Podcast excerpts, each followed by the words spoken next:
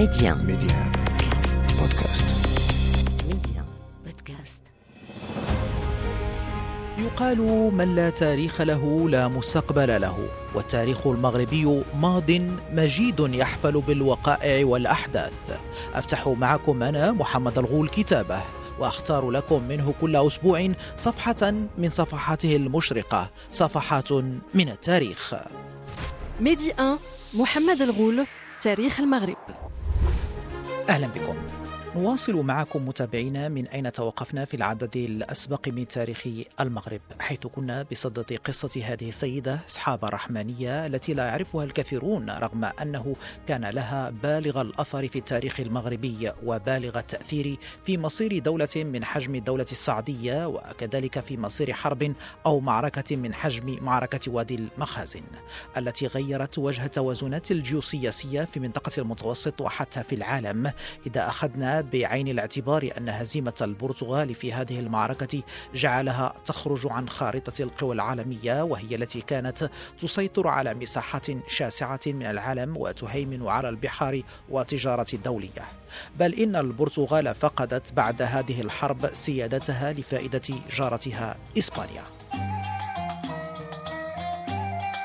وكان من نتائج هذه المعركة كذلك أنها منحت المغرب هيبة عالمية منعت عنها لعقود طويلة الأطماع الاستعمارية الأجنبية سواء منها الأوروبية كما العثمانية التركية التي لم تكن تخفي أطماعها تلك انطلاقا من ولايتها في الجزائر الجوار الشرقي.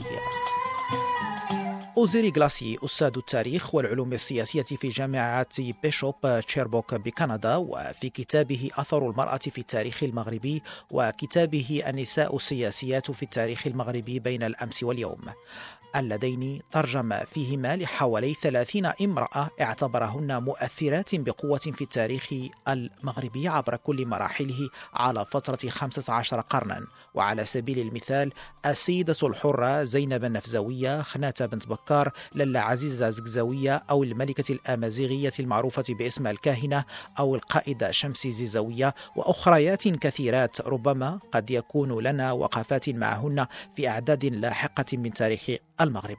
لكننا الآن بصدد يا سيدة للا أصحاب الرحمانية. أوزري غلاسي وصفها في كتابه وأبحاثه بالسفيرة والدبلوماسية. لكنها في الحقيقة كما تابعنا في العدد السابق أكبر من ذلك بكثير. فهي المثقفة والسياسية المحنكة صاحبة الدهاء الاستراتيجي والنظرة البعيدة. أوزيري غلاسي كتب عنها قائلا ما ترجمته النساء كن كذلك سفيرات ومنهن أصحابة الرحمانية في القرن السادس عشر التي لعبت هذا الدور لدى الإمبراطورية العثمانية واحدة من القوى العالمية آنذاك. تدخلها لفائدة ابنها من أجل أن يتولى العرش في المغرب ولكنها فعلت أكثر من ذلك حيث أنها بفعلها ذلك تمكنت الدولة السعدية من تقوية نفوذها وتواجدها والتوسع.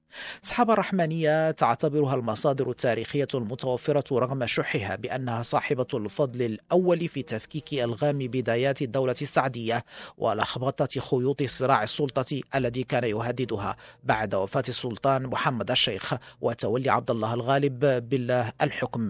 وتعقد صراع السلطة بعد وفاته بسبب الخروج على القاعدة بأن يتولى الحكم الأخ الأكبر للسلطان لكن العكس هنا وقع وحاول ابنه المتوفى المتوكل الاستئثار بالسلطة والاستيلاء عليها خارج قواعد الحكم لدى الأسرة السعدية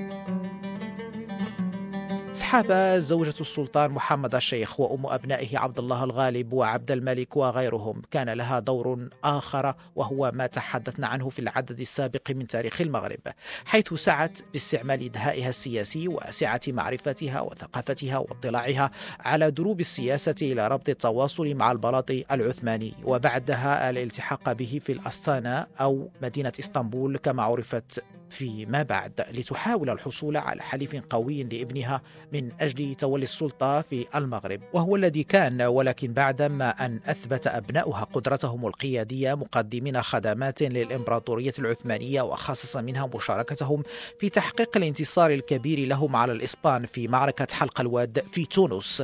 انتصار طالما انتظره السلطان العثماني فاتخذته سحابة الرحمانية طريقا نحو اتفاق سياسي يخدم مصالح ابنها.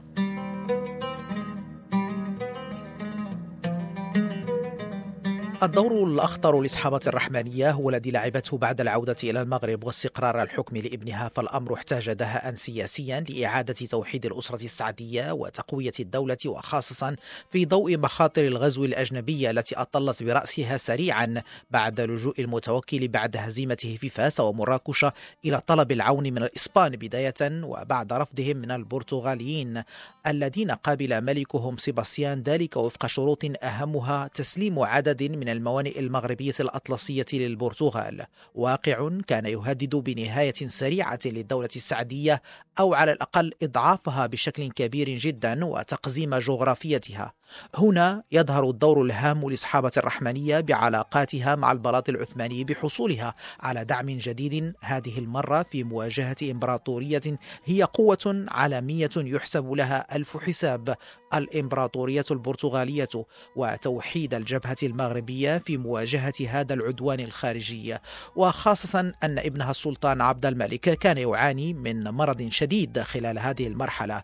ولا تتفق المصادر التاريخية بين من يقول بأنه كان يعاني من تداعيات المرض وتداعيات تعرضه للتسميم من طرف عملاء العثمانيين بعد تخلصه السلس من قوتهم العسكرية في المغرب وإعادتهم إلى الجزائر مباشرة بعد مواجهة فاس مع المتوكل. ما اعتبره العثمانيون انقلابا على اتفاق دعمه للوصول إلى السلطة. لكن هنا مرة أخرى أصحاب الرحمانية ستثبت بأنها صاحبة عقيدة سياسية وفكر دبلوماسي ينتصر للمصلحة الوطنية العامة ويتجاوز الحسابات الشخصية. فتمكنت من إعادة ربط الاتصال بالعثمانيين من جديد في مواجهة الخطر البرتغالي والذي هو عدو مشترك وربما الدور الأخطر الذي لعبته أصحابة الرحمانية هنا حسب المصادر التاريخية هو تمكنها من إدارة أزمة وفاة السلطان عبد الملك. الملك أثناء رحل المعركة بين الجيشين المغربي والبرتغالي في معركة وادي المخازن حيث أخفت خبر الوفاة وظلت الأوامر تخرج من الخيمة السلطانية كأنه لا زال على قيد الحياة حتى نهاية المعركة بالانتصار التاريخي الساحق للجيش المغربي على البرتغال. وعندها فقط أعلن خبر وفاة السلطان وتمت البيعة لأخيه غير الشقيق السلطان المنصور الدهبي نواصل معكم متابعين التعرف أكثر على هذه الشخصية السياسية الفريدة من نوعها في التاريخ المغربي من حيث توقفنا في العدد السابق مع ضيفتنا أستاذة التاريخ في كلية الآداب والعلوم الإنسانية بجامعة القاضي عياض بمراكش الأستاذة عائشة الكنتوري وسيكون الفضل وكل الفضل. رغم كيف ما قلت في البداية التقديم رغم أن الكتابة تصمت ولا تتحدث عن ذلك المصادر المغربية إلا لماما. يعني سنجد هذه هناك إشارات إشارات طفيفة على الجوانب فقط على الهوامش تماما. متناثرة في المصادر. لكن لكن يعود الفضل لمعرفة كل هذه المعلومات إلى المصادر الأجنبية. لسوء حظنا للمصادر الأجنبية. كفيرديناند بروديل اللي عنده كتاب قيم جدا La Méditerranée et le monde méditerranéen à l'époque de Philippe الثاني Philippe deux أو les sources inédites de Castries أو les sources inédites بالنسخة البرتغالية. هذه المصادر الأجنبية أعطتنا يعني معلومات دقيقة جدا حول سحابة الرحمانية وحول كل هذا السياق التاريخي التي عرفته معركة واد المخازن. إذا يعود لها الفضل المرأة هذه المرأة القوية هي التي كانت وراء هذا الانتصار الذي طبعا سيعود بالفضل على وحدة المغرب. وطبعا آه، محاولة آه، وضع حد للتوسع الاستعماري الإسباني والبرتغالي، إذا اكتفوا فقط بالسواحل ولم يتوغلوا في الوسط لأن الدولة السعودية بعد معركة وادي المخازن ستتقوى أكثر طبعا في عهد أحمد المنصور الذهبي. إذا هذه بشكل العام هي أصحاب الرحمنية، هذه الشخصية الفذة المهمة جدا وللأسف لم يعطى لها الحق، لم يعطى لها كيف ما قلنا ليس الحق ولكن لم يعطى لها أو لم تفرض لها كتابات قيمة جدا في في في حقها حتى اذا أنا انعتها وهي ومثيلاتها من النساء اللي قدمنا الشيء الكثير لتاريخ المغرب بمنسيات التاريخ لأن هناك المشهورات أو الشهيرات ولكن هناك منسيات التاريخ للأسف. ربما يعود لنا إحنا كذلك كمؤرخين تقصير ولكن نحاول آه، أن نجمع هذه الشذرات التي هي متناثره في المصادر المغربية والمصادر الأجنبية حتى آه، يعني نعطي صورة واضحة لهذه السيدة ومثيلاتها من من الأميرات أو حتى من عامة الشعب اللي كان عندهم دور كبير جدا في مجالات متعددة. ربما بعد معركة واد المخازن سيغيب اسم الصحابة الرحمانية من المصادر التاريخية سواء المغربية أو أجنبية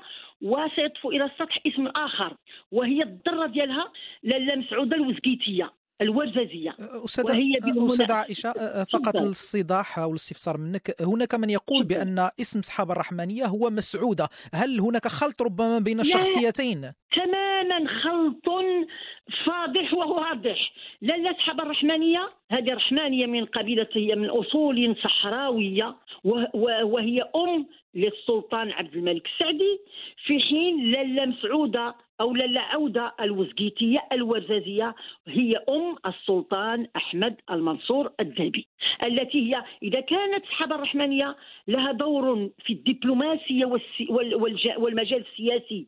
كلمة الفيصل في تاريخ المغرب في هذه الفترة بالذات في العصر الحديث وفي عصر الأزمات سنجد أن مسعود الوزكيتية كان لها دور في مجال العمران وفي المجال الاجتماعي خاصة.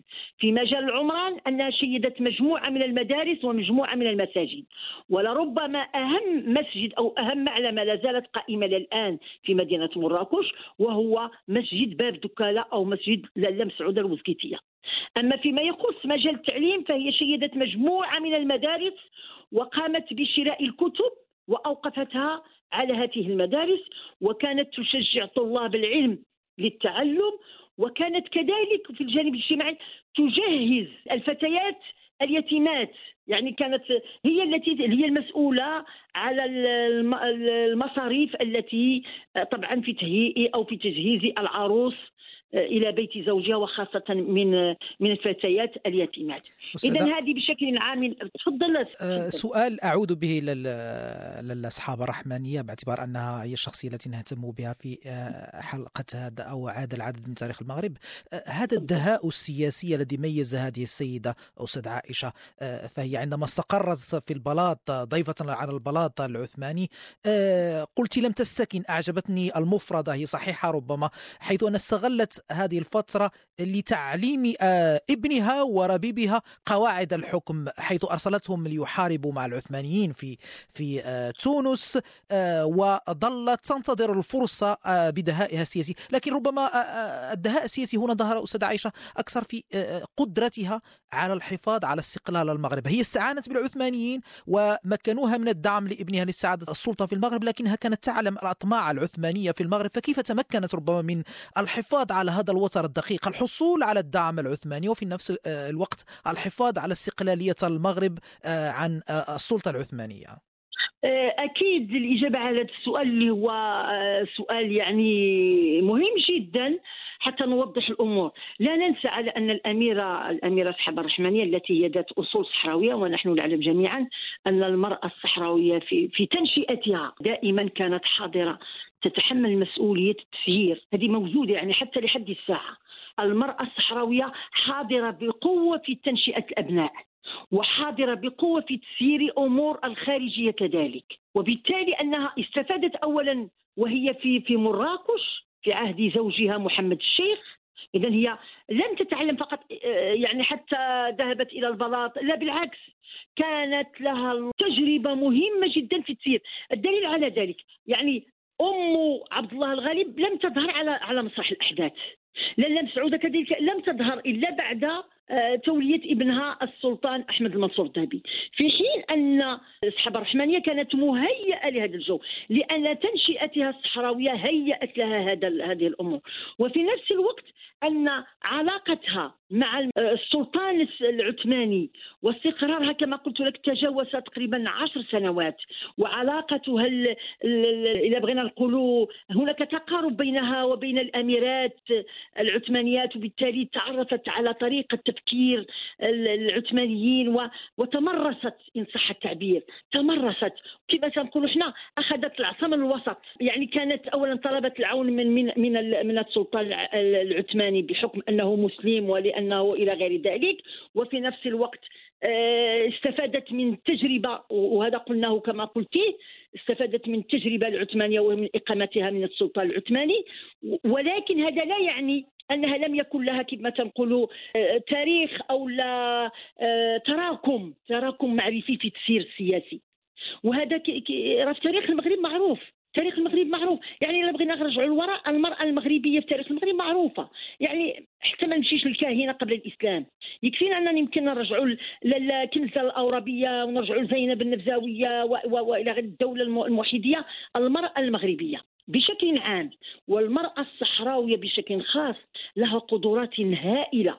ولا ننسى أن التنشئة لم يعني كان الجانب العلمي والجانب الفقهي حاضرا في تكوين لاله صحابه الرحمانيه، لم تكن جاهلة، لم تكن أمية ولكن بالعكس كانت على علم وعلى إدراك بالجانب الفقهي وبالجانب السياسي. وهذه هذا الإدراك السياسي والعلمي طبعا سيتطور أكثر عندما تستقر في البلاط العثماني في هذه الفترة التي كانت فيها لاجئة آه، عند العثمانيين. آه، ربما هذه أمور كلها متعددة ربما الصداقة ربما العلاقات ربما لأن الدليل ذلك أنها تشبعت بالثقافة العثمانية تشبعت بالتقاليد العثمانية. وهذه التقاليد العثمانية التي تشبعت بها طبعا هي التي يكون لها الفضل في انتشارها في المغرب. ربما من من مجموعة من التقاليد والعادات اللي لم يكن يعرفها المغرب لا في العهد المرابطي والموحدي ولكن انتشرت في هذه الفترة. اذا آه، الحياة في البلاط العثماني استفادت منها كثيرا وربطت علاقات إنسانية وتعرفت على الفكر العثماني كيف؟ لماذا؟ لأن إلى رجعنا للوراء لأن محمد الشيخ من الذي قام باغتيال محمد الشيخ؟ هو سليمان القانوني هو سليمان القانوني الذي استقبل للأصحاب الرحمانية إذا هنا الدهاء السياسي جعلها أنها تفكر أن لا تقطع حبل الود بينها وبين البلاط العثماني كانت ذكية جدا وداهية سياسية جدا لذلك كانت الأمور تمشي بسلاسة في هذه المرحلة بالذات منذ أن آه، مات أو قتل عبد الملك السعدي إلى أن آه، تحمل المسؤولية أحمد المنصور الذهبي. أستاذة عائشة في إطار الدهاء السياسي للسحابة الرحمني يقال بأن كان لها دور في ذلك الانتقال السادس الذي حدث أثناء المعركة معركة واد المخازن آه، ما بين عبد الملك السعدي وأحمد المنصور الذهبي وإخفائه كذلك على الجنود لكي لا يتأثروا نفسيا أثناء المعركة. تماما تماما. أشرت هذه الإشارة وهذه إشارة واضحة جدا. وهنا كذلك يظهر الذكاء السياسي أو الدهاء السياسي أنها أخفت لأنه لو لو سمع سمعت الجيوش باغتيال عبد الملك السعدي لتراجعت الجيوش ولا فشلنا في هذه المعركة. ولكن آه، صمود هذه المرأة القوية ودهائها السياسي جعل رغم أن أحمد المنصور لم يكن يعني كان شابا يافعا لم يكن متقدما في السن ولكن هي التي تحملت المسؤولية في طبعا في هذه السلاسة وفي هذا الانتصار الذي كان انتصارا أو حدثا فيصلا في تاريخ المغرب. شكرا أنك أشرت إلى هذه هذه النقطة بالذات وجعلتني أنني أرجع لها لأنها سهوا مني ولكنها كانت نقطة مهمة جدا في نجاح معركة واد المخازن وانتشار الجيوش المغربية في هذه الحقبة. شكرا جزيلا لك أستاذة عائشة على هذه المعطيات القيمة. وربما سي محمد قبل أن نختم هذه الحلقة كما قلت لكم وأنا أنعت هذه النساء بنساء منسية التاريخ. آه، وربما عندنا واحد المصدر يعود إلى الفترة المارينية كتاب مفاخر البربر الذي كيقول صاحبه للأسف أن المغاربة لا لا يوثقون لاعلامهم ومعالمهم. هل سهوا منهم؟ أم نعتمد على الرواية الشفوية بشكل كثير وهذا للأسف يجعل أو يجعل المغربنا التاريخ المغرب ديالنا فيه بياضات وفيه ثغرات ويجب أن تتضافر الجهود من المؤرخين ومن مجموعة من المتخصصين والصحفيين لإماطة اللثام على هذه الشخصيات وهذه السيدات اللي كان عندهم دور كبير جدا في تاريخ المغرب. شكرا. أجدد شكري لك وللساهرين على البرنامج سي محمد غول وأنا جد جد جد جد للشرف وجد سعيدة بهذا اللقاء المتميز. شكرا لك أستاذ عائشة تحياتي وطاب مساءك مستمعينا أذكركم أنه يمكنكم متابعة كل أعداد تاريخ المغرب عبر تحميل تطبيق ميد أن بودكاست. إلى اللقاء في العدد المقبل. ميدي 1 محمد الغول تاريخ المغرب.